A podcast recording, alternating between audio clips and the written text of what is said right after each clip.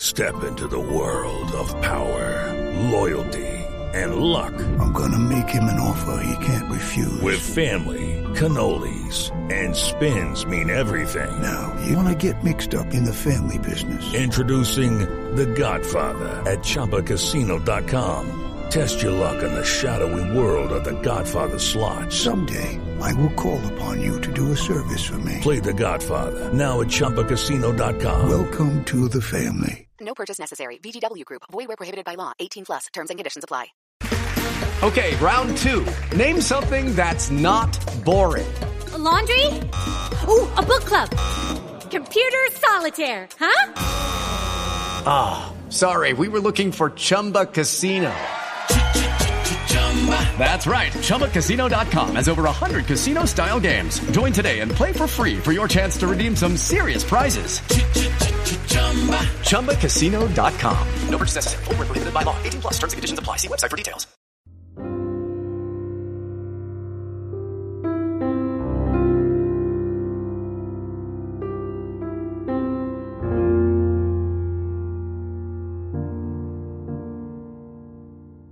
Welcome back to the Missing Maura Murray podcast. Lance, how are you tonight? Doing really well. How are you? Doing good. And this episode is brought to you by Hunt a Killer, a brand new game. You got to hear about it. It's coming up in a little bit. This episode is kind of different. It's almost, we're almost harkening back to the old days of MMM when it was just me and Lance. We were breaking down articles, breaking down things that we've we've read about the case, things that we knew, things that we thought we knew, uh, and we had a conversation earlier on about the fact that we we do reference articles a lot, but we really should get into these articles. So that's what we're going to do. We we there are articles that were written right after Maura disappeared. There's information in there that has sustained through the years, and there's information that has been contradicted through the years. So very interesting stuff here, and frankly, a little overdue. So we want to give a big thanks to our buddy Dan who sent us some of these articles, and uh, you may remember Dan from the UMass Cabin episode. We went in on a, a Monday morning to be induced um, the day after the, the, due date, and my girlfriend was uh, in the bed getting the on-demand nitrous oxide while I'm sitting in the corner on my phone looking up Maura Murray information online, trying to in the delivery room. Yes, sir. I love that. I am not upset. That's amazing. Thanks a lot, Dan. And also on this episode, we're going to bring in an old friend of mine and a journalist who's written a couple of articles about Maura Murray's disappearance. His name is Chris Peak. How's it going, Chris? Uh, it's good. It's uh, good to be with you guys again. I, I guess Chris and I aren't friends, so I'll introduce myself. of course we are. I know. I just heard Tim say an old friend of his. Well, I went to high school with him. Maybe we're new friends. We're new friends. Yeah, we're new friends. Okay. You know, Lance uh, follows and unfollows me on Twitter, so sometimes it's it's tough to figure out where you stand with him. I unfollow you. You, I, I think over the past year, you followed and unfollowed me a half a dozen times. Really? Which is fine. Yeah, I, I'm. I'm not. I'm not upset about it. I was just. You know. I have. I think that just happens. I feel like that's happened to me with, with certain people too. I, but uh, I, I, can't imagine Lance is seriously following you and unfollowing you. It's almost like the poke feature on Facebook. that's that's really interesting, and I I apologize if there was any. Uh, maybe I have the random follow unfollow feature uh, setting on on you. On, on sure, Twitter. yeah. And you have that great uh, McDonald's tweet there on your banner. Nice. I'm just depressed overall about that whole thing. So it's exhausting. I know. I know. You're talking about politics. I am. Yes. So, do you, you have you been writing any articles about politics lately? I have. Yes, but uh, oh, okay. Anything you want to share real quick before we get into this? The whole fake news thing that that we've been dealing with for the past I don't know what eight or almost a year since since the campaign started. I've actually noticed just talking to family like my family's actually getting smarter because they're having to fact check everything now. Like I would, I would always have to kind of uh, introduce them to you know what's going on, or you know the Congress is is doing this, or. But now I find that my mother is like emailing me about, hey, are you following the Gorsuch hearing? So I just feel like you know, with with the the way that things turned out, and of course, you know, hearing fake news about a hundred times a day, uh, that that you know, for for a while, people were a little depressed about you know maybe the country is just full of a bunch of you know dummies, but I kind of think, and, and you know, I'm I'm a pessimist by heart, but I kind of think that uh, that all this you know rhetoric and fake news stuff is kind of making us smarter. Like like we're we're having to to do the hard work and to actually read stories that aren't just on Facebook. So read more than headlines and then fact check those stories that you read. Yeah. Go beyond what your, you know, second cousin liked on Facebook and actually try and figure out, oh, is this actually true? Yeah, I, I totally noticed that, but I guess I never really thought about it until you said it. And it's also bringing, as bad as the situation is, I have never seen the country be more united uh, for causes that are humane. Well, people who have never been into politics before have been activated recently. Right. And of course, that can be a bad thing. Thankfully, I'm not on Facebook, but, uh, you know, unfortunately, I, I've seen some of the things that uh, family members have been posting on Facebook. So, you know, having an active aunt on Facebook isn't the best thing, but hopefully there's there's more coming out now that can kind of say like, oh, and and now we have Facebook with their new kind of fact checking um, app or whatever the hell you want to call it that's actually going to now list whether or not this from an accredited web- website or not. Yeah. Now, Pete, before we get all political here and alienate half our audience, let's just uh, slow down. We're going to talk about Murray, but uh, tell everyone what um, publications you've written for. So I've written for um, Elite Daily, uh, Good Magazine, Point Magazine, uh, The Kernel, Huffington Post, Gawker, um, so a bunch of sites that I guess people tend to read. Okay. Well, I think it's important to have you on for this episode because we are talking about these old articles and we wanted to get the perspective of someone like you, a journalist, who can see how things can go awry either naturally or some kind of spin. So you can help us break these inconsistencies down and these oddities that we're going to find in these articles and we're going to find out if they're really odd or if they're really inconsistencies or how they could have happened. And we we often talk about the group of people that help us behind the scenes and occasionally we have them on. And Chris Peak is one of those people who will email us frequently and just recently have we decided to have him on. So there's always the, the, the gears are always in motion. The you know the machine is always working behind the scenes.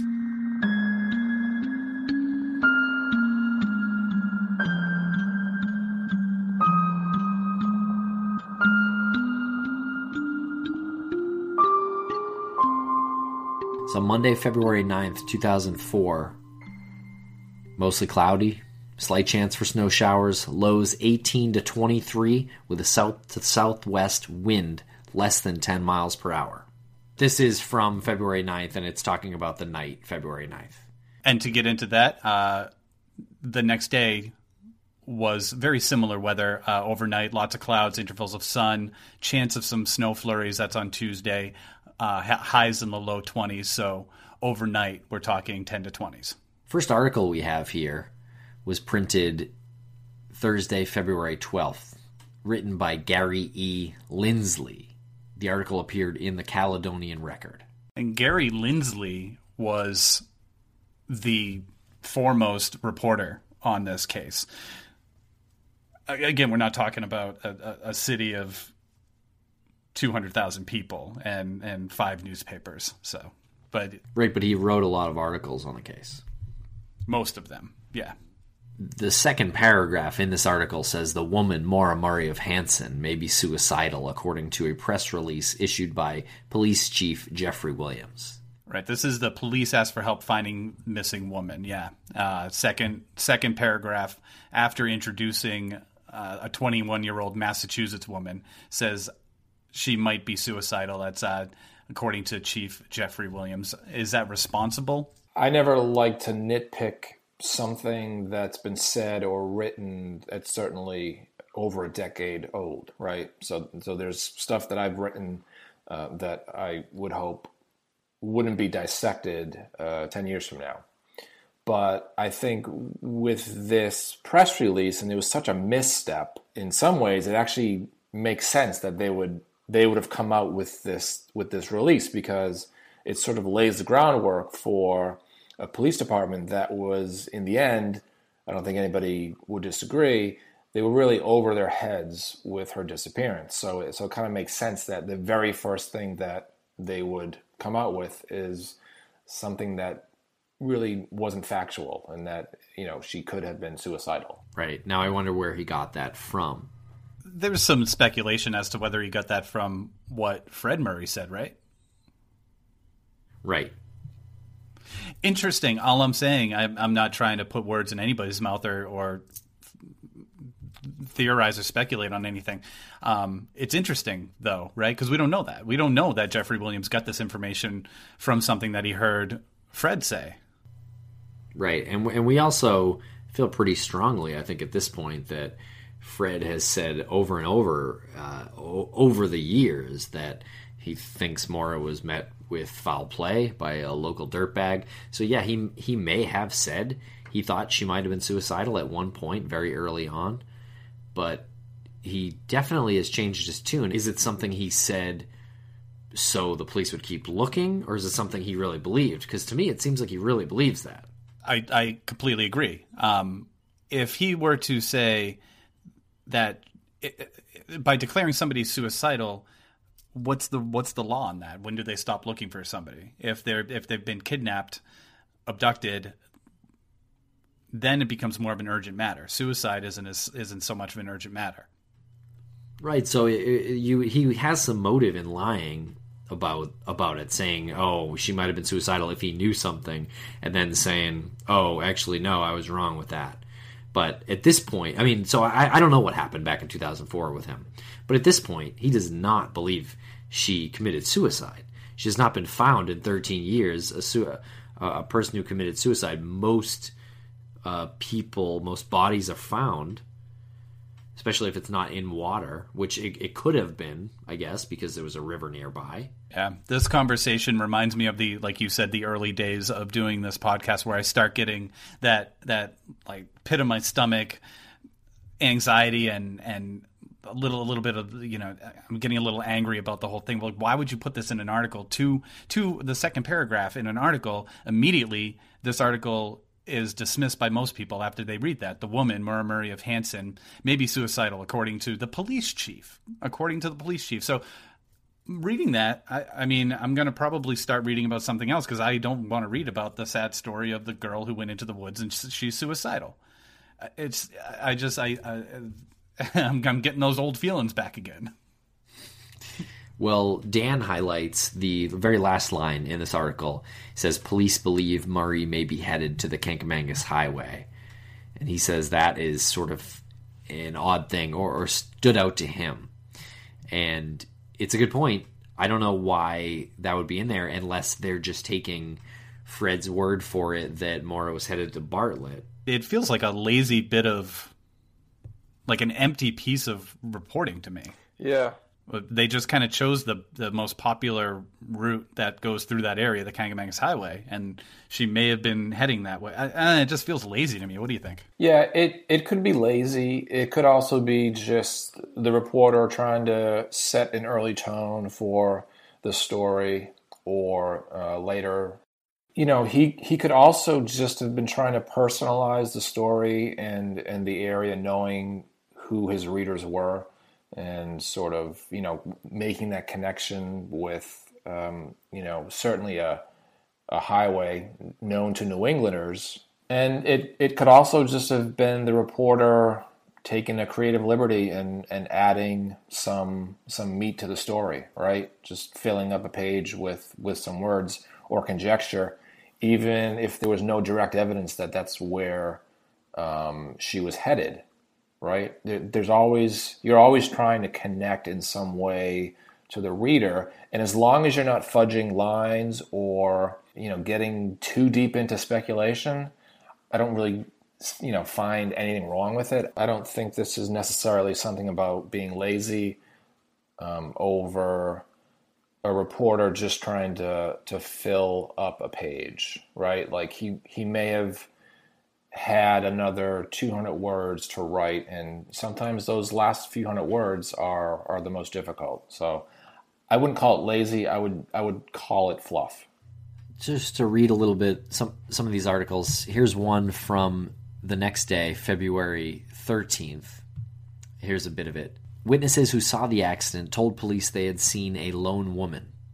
They also said that it didn't appear the woman had been injured in the accident. When they asked if she needed help or the police, she reportedly said no. She left the scene before police and EMS arrived. Police said Maura may be suicidal and headed towards the Kancamagus Highway. Again, that same line in the very next article. Fred Murray says he does not understand what prompted his daughter to leave the University of Massachusetts in Amherst, where she is a nursing student, to drive to New Hampshire. He said it is very unusual for her to just take off. He had seen her on Sunday afternoon and didn't suspect anything was wrong.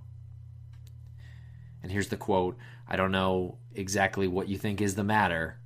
It isn't anything that can't be easily solved.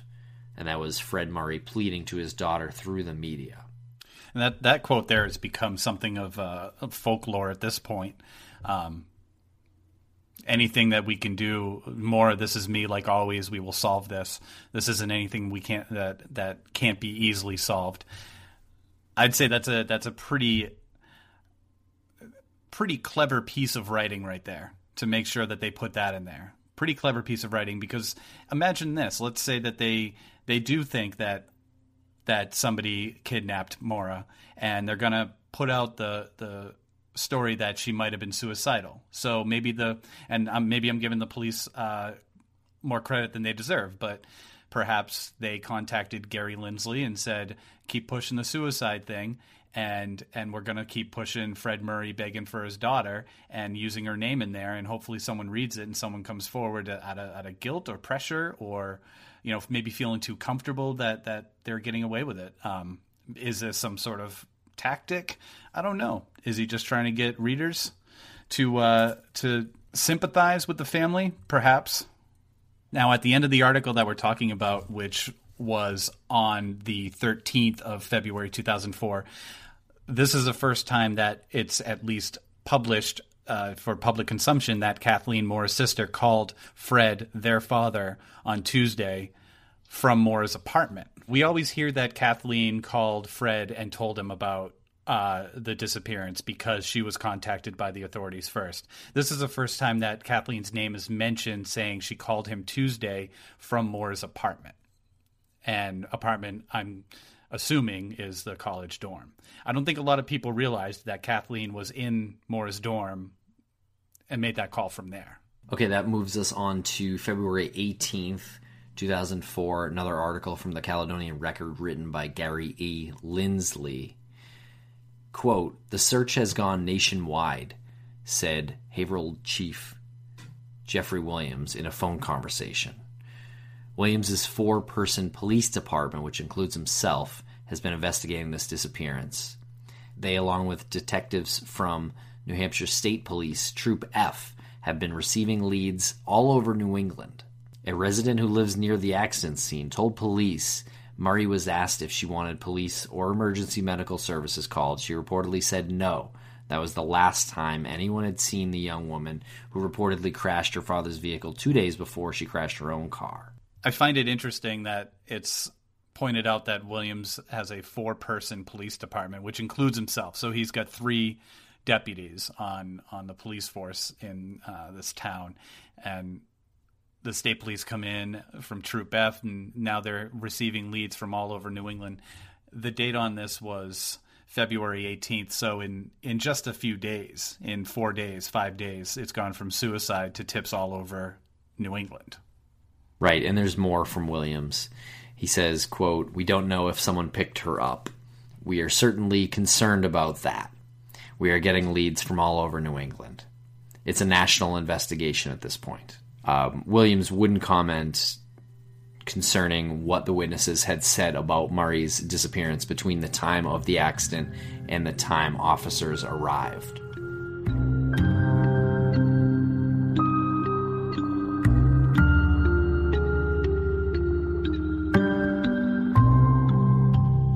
interesting in this article is there's a little uh, what do you call those things? A little sidebar, a little uh, Yeah.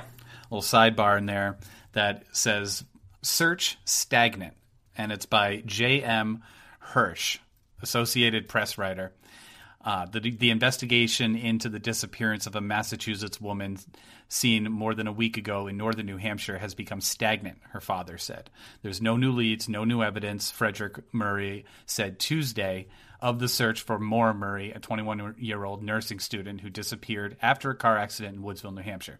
It's stagnant at the moment. That's a quote from Fred to J.M. Hirsch of the Associated Press. Now, why would this newspaper put that as a sidebar to the article within the article stating that it's gone n- nationwide and we're receiving leads from all over New England. And then right there within this is a little sidebar that says it's it's stagnant. What we're seeing here are really the beginnings of the battle between the family and law enforcement. I guess so. Fred blames the lack of leads on shortage of resources, saying though local police were working hard, he wished the department had more help.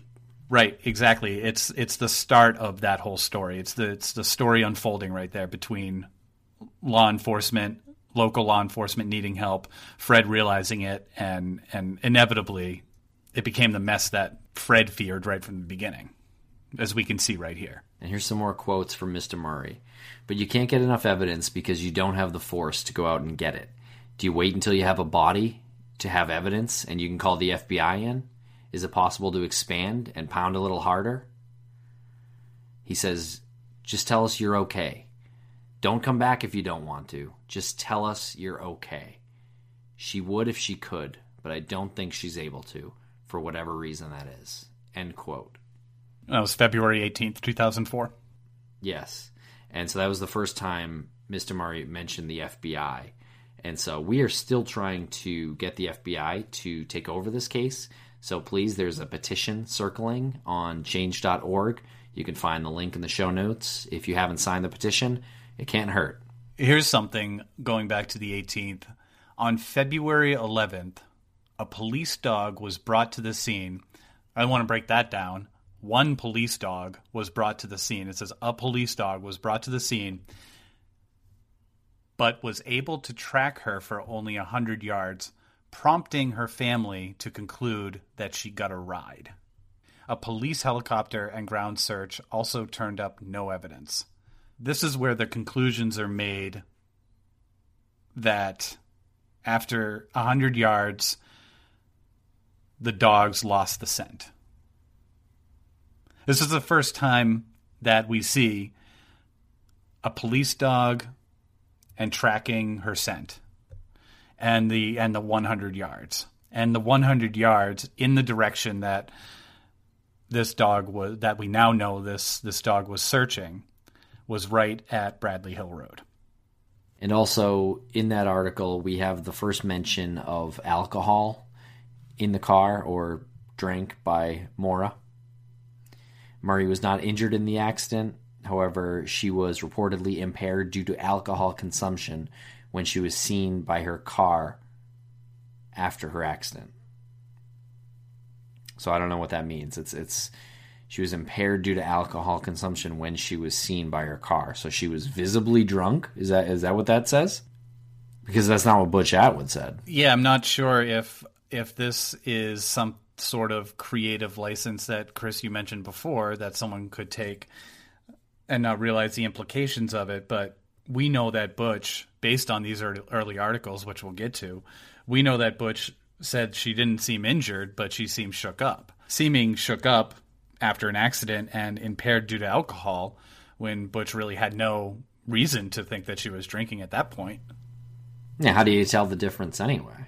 Yeah, this is this is kind of tough because I, I would never want to include something that was was not factual. And and of course, when anybody is writing anything, um, especially in print, and now of course online, you just have to assume that whatever is is on the page, the reader is going to assume is factual and true. And I just don't think there's any evidence that Maura was intoxicated. There there can't be because she was never found. And all that the investigators have is a box of wine that was possibly open and stains that could look like red wine. And even if even if we're we're talking about sort of speculation, regardless, I would still never want to include something that could possibly implicate somebody doing something illegal when there's no evidence that anything illegal was done. And when when it starts to come out that Maura was possibly driving drunk, you have to figure out okay where where's that coming from? Where's where's the source? And if the source is the police department then well we have to go as far back as day one with that press release about her being suicidal okay? And now we're even talking about the story about her car accident the weekend before at umass is is now public. So there's a bunch of hearsay that is very prejudicial to Maura in the very early stages of, of this investigation that okay who the source is for this information about about Maura possibly being drunk? And why why is that information getting out? And then why is that information finding its way into a newspaper? So we've already established that the Haverhill Police Department is in over its head right? But now it it seems like there are dribs and drabs of information that's coming out that isn't necessarily true. And I, I'm not sure why that ever made it past an editor.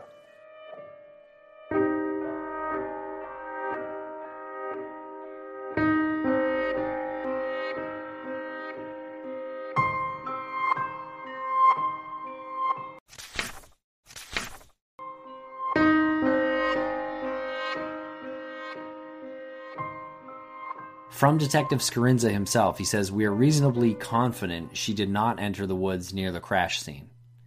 There's no indication someone picked her up. At this point, I have no believe, I have no reason to believe she was taken against her will.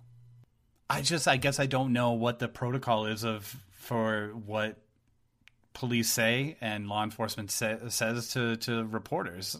John Scarinza took over the case from the state police and downplayed the angle that she was picked up, downplayed Fred's Fred's theory, Fred's thoughts about it.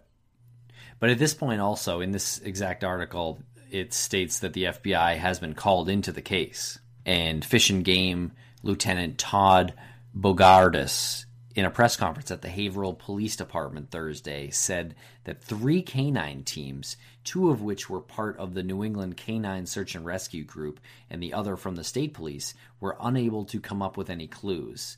And it says two of the canines were air scent dogs. Yep, this this is the first time that we've seen it become an actual missing persons case. Okay, so that's pretty good then. I, I, mean, I remember previously in this podcast saying, well, kind of throwing out the dogs. These dogs got a glove, they got a leather, a, a sniff of a leather, a, a, brand new leather glove that Maura hardly wore, and maybe they got no scent of Maura whatsoever. But it says here that there are two air scent dogs as well. So you would think that between the two different kinds of dogs, that something would have come up if there was something other than Maura's scent at that spot 100 yards away. Correct. Bogardus goes on to say the results today were non conclusive. We were unable to locate anything within a two mile square radius. And the date on this one is? February 20th, 2004. So this is the first time that the public has been informed that the, the radius is, is two miles and they haven't found anything. They haven't found tracks. They haven't found anything from the dogs. The sense of how it's unfolding comes together with these articles. Here's another one from Scarinza. We have not asked them to do that, Scarinza said, referring to checking Maura's computer for any information which would help move the investigation along. I, I'm going to fucking tear my hair out just reading that. Why? Why haven't they, or why did they even say that? Yeah, why would they? Both. Right. I, I hope they got on it after this. I hope someone asked someone to do that. And obviously, we know that. Well, we know that whatever was found in the computer didn't lead to Maura's case being solved. So we, we can just assume it wasn't all that great. Uh, There weren't great leads on there, but don't you find that hard to believe? I find it hard to believe that Scarinza wouldn't say no comment. I find it so hard to believe that that Scarinza, when approached with that question, would say it's part of an ongoing investigation and I cannot comment on that at this time. Instead of what was what were the words there? We have not asked them to do that. We have not asked them to do that. referring to having the FBI check Maura's computer to see if there were any information to where she might have been headed. It's no wonder people criticize this case and criticize the police force with with comments like that. That's a comment that was immediately after the disappearance. A reporter was talking to John Scarinza, and he said, eh, "Yeah, we hadn't asked them. We haven't asked them to do that. Uh, Just say no comment and then go ask." I mean, you you didn't think of that? Also of note, it says authorities are also conducting background checks of people of interest in the area. Interesting. Yep. So, when asked why a second ground search and air search was conducted on Thursday, nearly a week and a half after the accident, Scarinza said, We wanted to make sure we had done everything twice. We have a very good feeling we have done everything we can do at the crash site. What what was the date on that one where he said that the there were uh, people of interest? That's on the 20th. So they so Scarinza says on the twentieth that there are people of interest that they're questioning in town. Yeah. On the twentieth as well, he says there's no indication someone picked her up. At this point, I have no no reason to. Like, is this guy just like talking? I think he he could think she got into a car, um, but that could also mean that whoever was driving that could be a person of interest. So it could be both. I think I'm taking back what I said earlier about the press and the police force using this medium here to make somebody nervous or to put the pressure on somebody. Because if I had done a crime like this and I was reading the papers to find out what the cops are up to, I, I would either say they have no idea what's going on because they contradict themselves within the same day in, in an article. And if they're not, then they're they're overthinking it so badly that I'm going to get away with it either way. Right, which is which is why um, I've said that it was uh, the worst place for Maura to to have to have gone missing, but also uh, with with your point, the the best place, so to speak, right? Because you you have um, uh, some some would say inept police force, uh, inexperienced, um, uh, over their head. Uh, you have a you have a small town paper with probably two or three reporters um, that uh, you know might not be used to covering um, a now national case. Although I, I'm I'm not sure at the moment whether it was it was national, but um, yeah, it, it was just a bad bad perfect place for her to go missing. Scarinza, we are on the 20th. We are reasonably confident she did not enter the woods near the crash site. He also said police don't have any indication any harm has come to her. And then he follows up with that line there is no indication someone picked her up at this point. I have no reason to believe that. So what happened? So they're going on off the assumption she got into a car, though. But there's no indication someone picked her up. That's what he says. And there's no indication. We're reasonably confident she didn't enter the woods. Maybe no one he means picked her up like in a nefarious way. abducted her. Abducted her, where he's saying she got into a car willingly. That's that has to be what he's thinking, right? it's just painting yeah i guess it's just painting a very confusing picture that leads to where we're at now um, he also said he didn't have any indication any harm came to her no indication someone picked her up and she didn't walk into the woods And here is Sharon Rausch, the mother of Bill Rausch, who was Maura's boyfriend. Sharon says, It's been a long, long 10 days. We are very worried. We believe she is somewhere and someone is preventing her from contacting us. She loved her family, and there is no way she would put her father and my son through this. She goes on to say, Maura, we love you. Don't you give up. We will never give up. We will find you.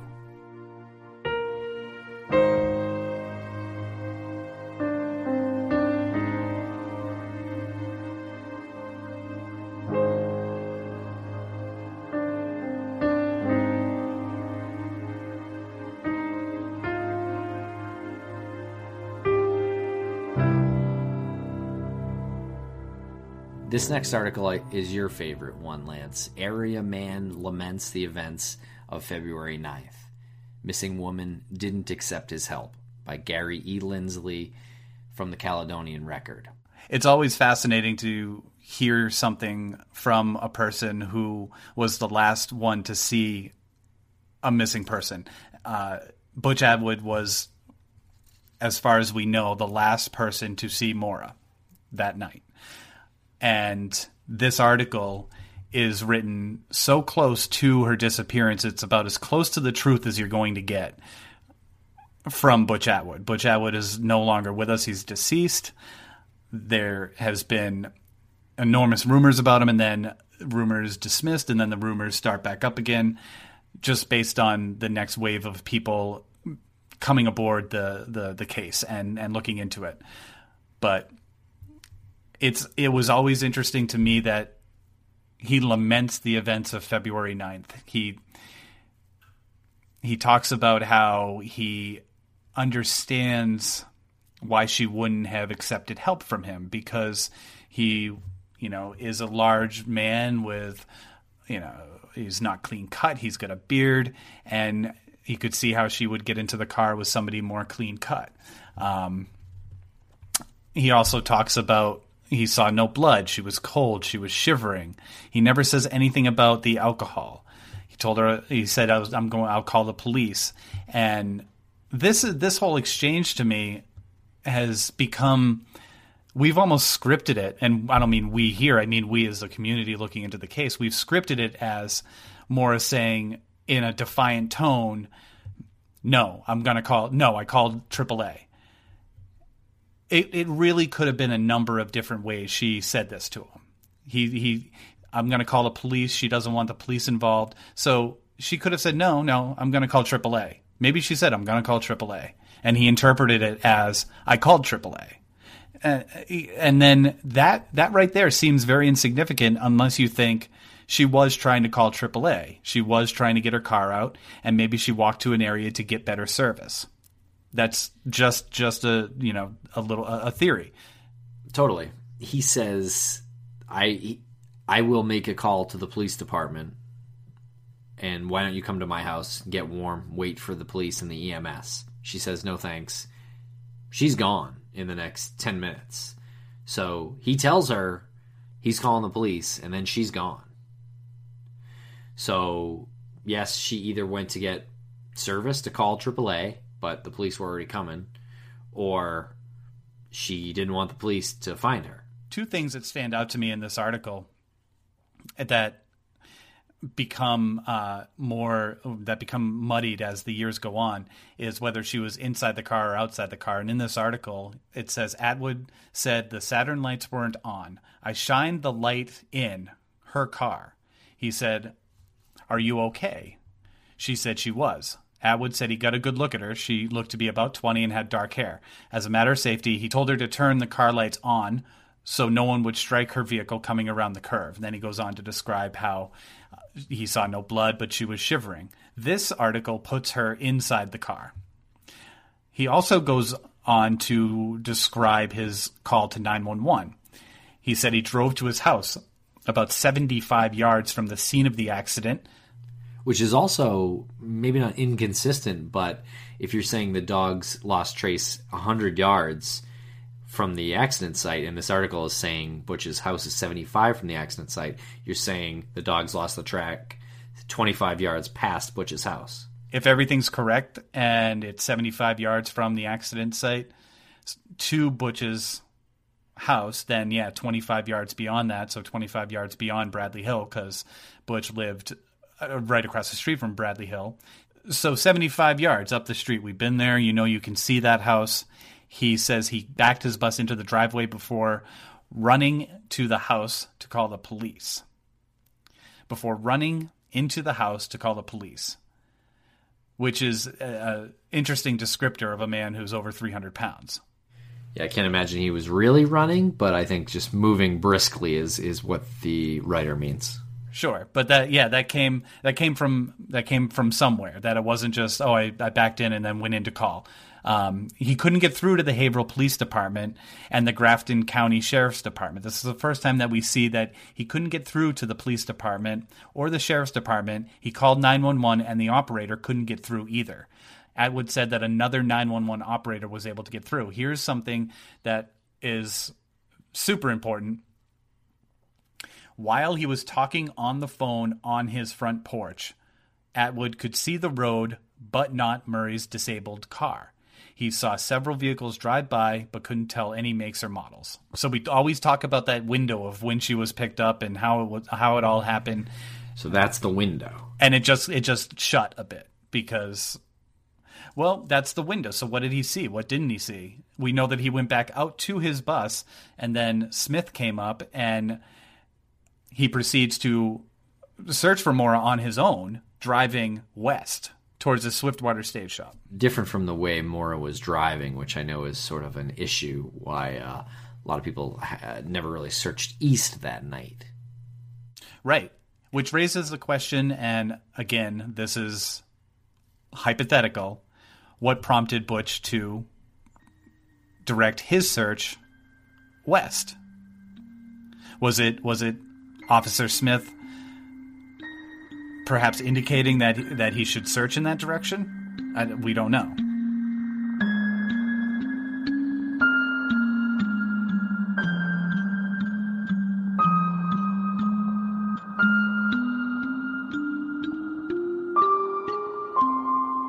On February 21st, there was another article, and there was some talk about what Maura actually wrote to her professors. And it is here in this article um, that she emailed her professors telling them she'd be away for a week because of a family emergency.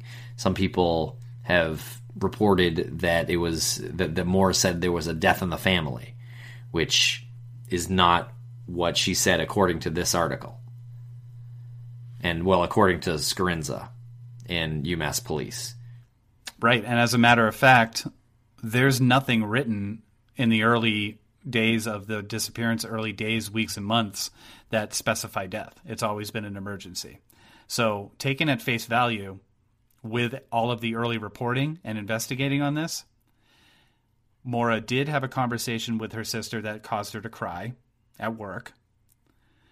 Maura did have a family emergency if we put those two things together, right? Because why would she's calling, you know, she talks to her sister at work. She starts crying, has a breakdown, has to be escorted back to her dorm, and then says she has a family emergency. Right now, everyone reads that as she said she had a death in the family. I think we might have even said it early on too. She reported that she had a death in the family, which was not true. So people hear that part, it resonates, right? Which was not true at face value, it's true. It's all true. It's all there. She said, "My sister." She would if she she was actually talking to her sister. She broke down because of some family emergency, and she left because of some family emergency. Everyone just dismisses it too quickly now that she was lying about a death in the family. Well, that was never actually said. So Scarinza says UMass campus police have been interviewing people, including professors and students, since Murray left the university for unknown reasons. Scarinza says it has become pretty clear she hasn't told anyone she was leaving. In reality, she had planned to go, and then there's parentheses says to Burlington.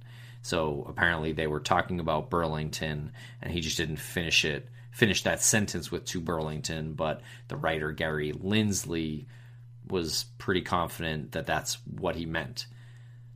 So Scarinza was saying that she didn't tell anyone that she was leaving, but she was planning to go to Burlington, Vermont. What the hell was she doing on Route 112 if she was going to Burlington, Vermont? Doesn't it feel like to you that the police sense that they're losing their grip on this? Well, Scarinza said it, it's very frustrating, right? In this, uh, a couple paragraphs before, referring to the lack of information coming in about where Murray could be. Yeah, so they they said it. They they were. Yeah.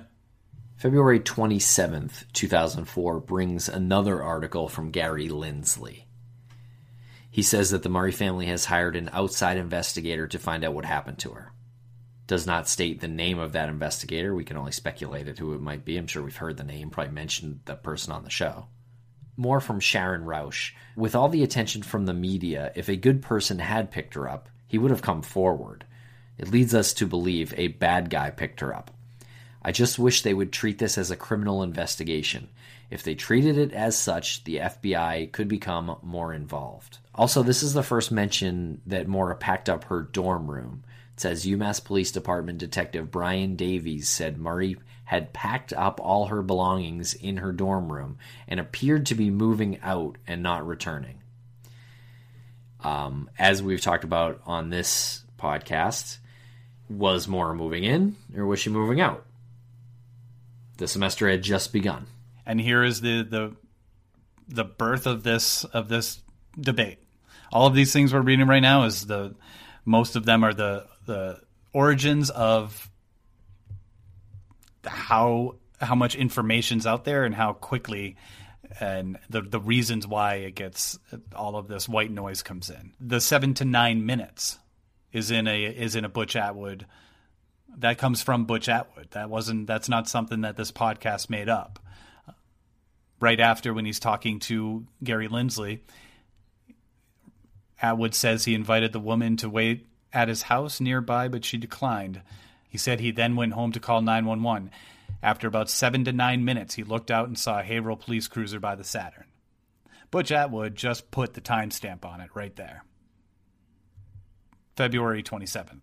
Butch Atwood put the timestamp seven to nine minutes, time it takes from him to talk to her, get to his house, run inside, make a couple of phone calls that don't go through, is on his porch, says he can't see the scene of the the accident. Seven to nine minutes, he's in his bus that's backed in, and he can see down there, and he sees Haverhill police by the Saturn.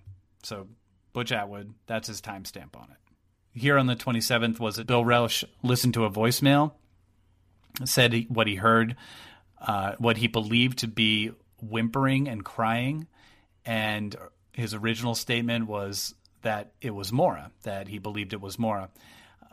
Scarinza dismisses that in this article on the 27th, says that angle has been eliminated because investigators traced the calling card to the American Red Cross officials who had been attempting to contact Bill Rausch uh, again, whimpering and crying is one thing, and the American Red Cross leaving a message is is another. It's still that's still something that is a, a huge mystery to me. It's been out there because of the disappeared episode, and they they never tie it up. They never mention the Red Cross, so it sounds like that that's what it is. Other than Bill said real early on, within the first couple of weeks, that he had a message from who he believed to be Maura, whimpering and crying. Yeah, it's true, but if Maura had the ability to call Billy, why wouldn't she have just called 911? Right after that, it says there's also the, the mysterious phone call Murray received while working as a security person at a residence hall at UMass on February 5th. The call reportedly reduced Murray to tears, and her supervisor had to take her home because she was so distraught. UMass Detective Davies said his department has been able to track the phone call. He says, We know the location. We have not been able to identify whom she was speaking. Her friends have no idea who called her.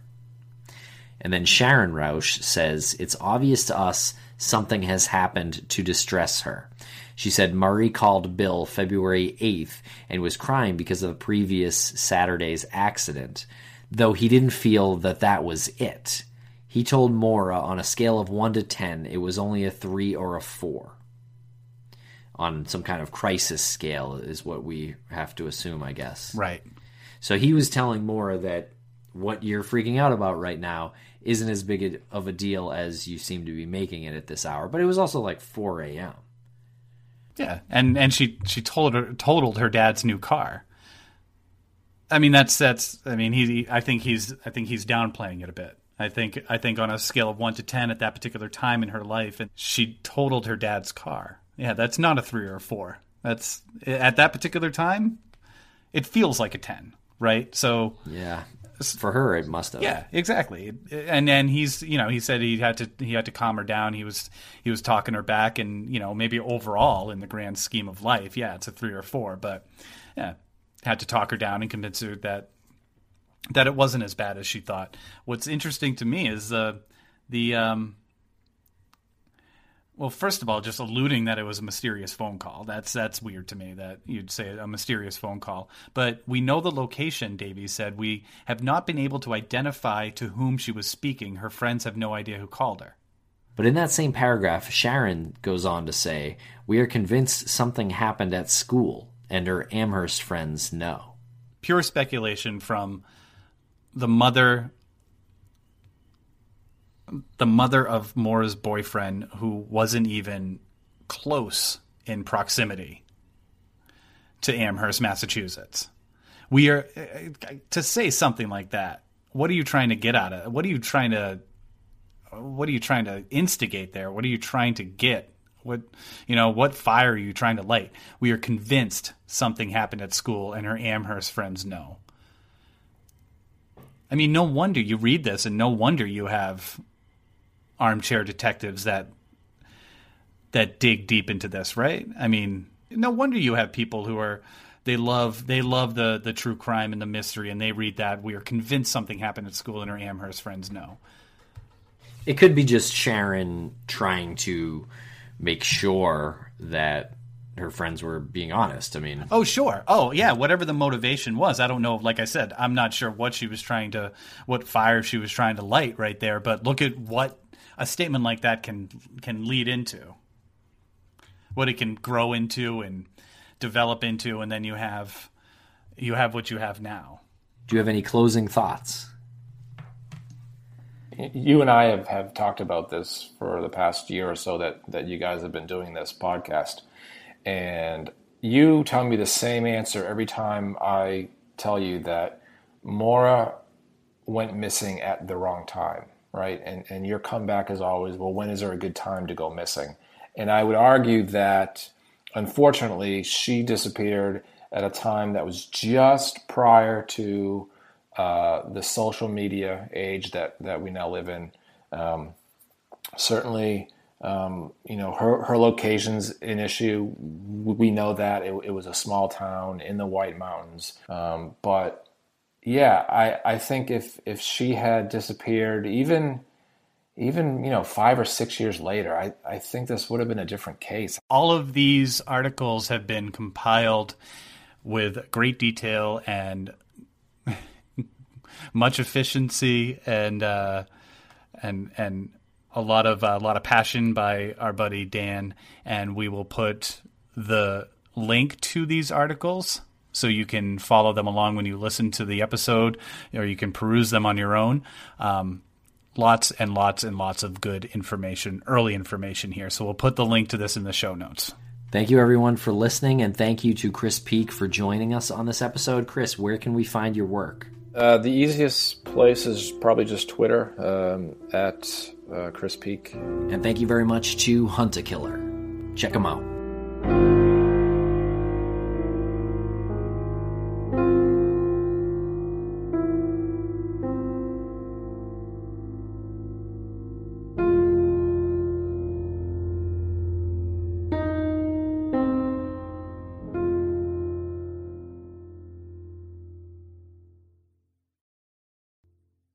Hello, it is Ryan, and we could all use an extra bright spot in our day, couldn't we? Just to make up for things like sitting in traffic, doing the dishes, counting your steps, you know, all the mundane stuff. That is why I'm such a big fan of Chumba Casino. Chumba Casino has all your favorite social casino style games that you can play for free anytime, anywhere with daily bonuses. That should brighten your day a little. Actually, a lot. So sign up now at chumbacasino.com. That's ChumbaCasino.com. No purchase necessary. VGW. Void were prohibited by law. See terms and conditions. 18 plus.